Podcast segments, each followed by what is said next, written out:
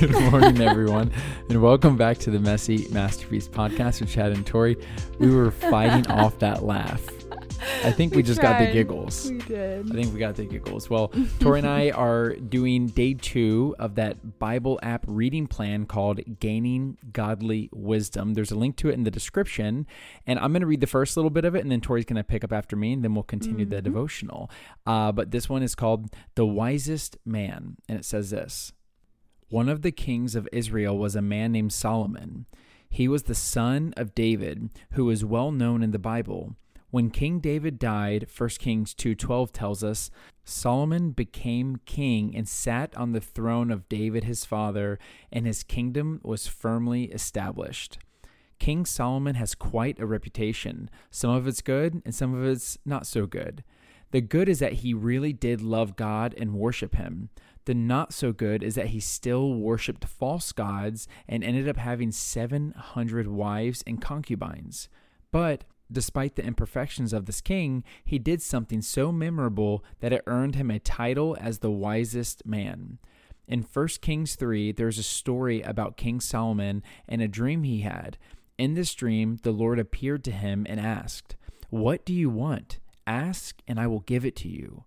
The God of the universe asked Solomon what he wanted, and clearly he could have responded in so many ways. But his response was anything but typical. He began by praising God and showing him honor. After that, he made a surprising request. In 1 Kings 3, verse 7 through 9, it says, Now, O Lord my God, you have made me king instead of my father David. But I am like a little child who doesn't know his way around. And here I am in the midst of your own chosen people, a nation so great and numerous they cannot be counted. Give me an understanding heart so that I can govern your people well and know the difference between right and wrong. Solomon's heart was truly postured to lead the country, but he knew he needed wisdom from God to do it effectively. God was pleased with Solomon's response because he could have requested a variety of things like power, money, and fame, but he didn't. Because of that, not only did God grant him wisdom beyond what anyone had ever had before, God also granted him riches and fame. Can you even imagine? This story is a great example of how valuable and necessary wisdom is. A king who ruled an entire nation could have asked God for anything, and the one thing he chose was wisdom. He saw that wisdom would enrich not only his life, but the lives of the people he led. In a world where good and bad seem to be mixed up, walking in the wisdom of God will help us make decisions that will protect and sustain us. Think about your life and what you consider important. Is it the treasures of this world, or is it having godly wisdom so that you can live a victorious life here on earth? Just be honest with God. And if you don't see the value in having wisdom in your life, ask God to reveal his truth to you. I love that. I love how interactive it is with God. Mm-hmm. Um, I've heard the quote said that knowledge is power, Mhm. and it's so true because whenever you desire things of the world, it's like, you know, a car can take you places, a house can be comfortable to sleep in, a relationship can be nice to have. Um, you know, there's so many things, but there's nothing quite like having the knowledge of the Lord and the wisdom Yeah. of the Lord Yeah. because with without without the wisdom of the Lord, all those things will just be exactly what they are and we'll still desire more. Mm-hmm. But on the other side, if we have the wisdom of the Lord, we're able to have that and not have those things and still be okay. Mm-hmm. So it's interesting. If we just go after those things, we'll still be empty. But if we just go after God's wisdom, we're okay if that's the only thing we have. But the fun catch 22 of it is, is that whenever we do seek wisdom, whenever you seek ye the kingdom of God first, yeah. all of these things will be added unto you. right. All those things that you're thinking of, all those things that you desire. Mhm. But you have, we have to seek the kingdom first, and we have to seek wisdom unto Christ first. Yeah. It was fun that this story was told today because this is the exact story I was thinking of when we were reading yesterday's devotional. And I love, I love, love, love this story. And I think wisdom, godly wisdom, really also speaks to stewardship because when you look at Solomon's life, he was already like, he already had this kingdom to rule, right? He had these things that God had placed in his life, Mm-hmm. but he knew that he needed wisdom to be able to be effective and actually steward it well. Yeah.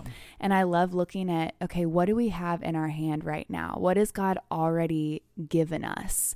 And our prayer for today should be, Lord, give us the wisdom to know how to steward exactly what you've already given us. Amen. Amen. Um, I don't know how many of you know this, but the traditional definition of a steward is someone who manages the household, like the household or the household Mhm. finances. Yeah. And what I love about that is that it says they manage the household, they don't own it.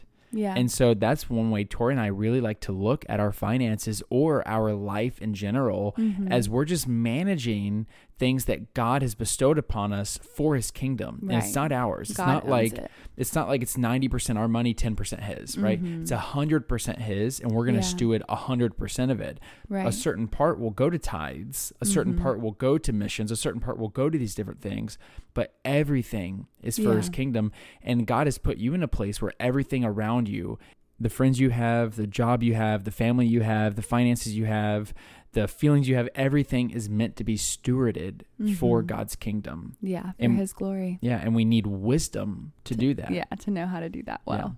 You ready to pray son out, babe? Yeah. Dear Heavenly Father, we thank you for being good. Lord, we pray today for specifically your wisdom. Lord, whatever you have already placed in our lives, Lord, we know that only you can multiply, Lord. We want to steward it well. We want to give it all to you because all of it is for your glory, Lord. We thank you for the friendships, the family, the roof over our head, Lord, all the blessings that we have in our lives. Will we be more aware of them, more grateful, more thankful in our daily lives, Lord?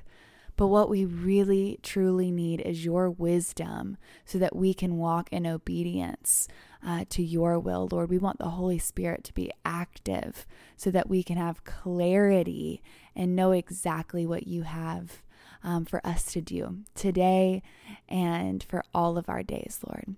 So we're going to open up the floor right now for our listeners to pray, and Chad and I are going to be praying in agreement with them. So cover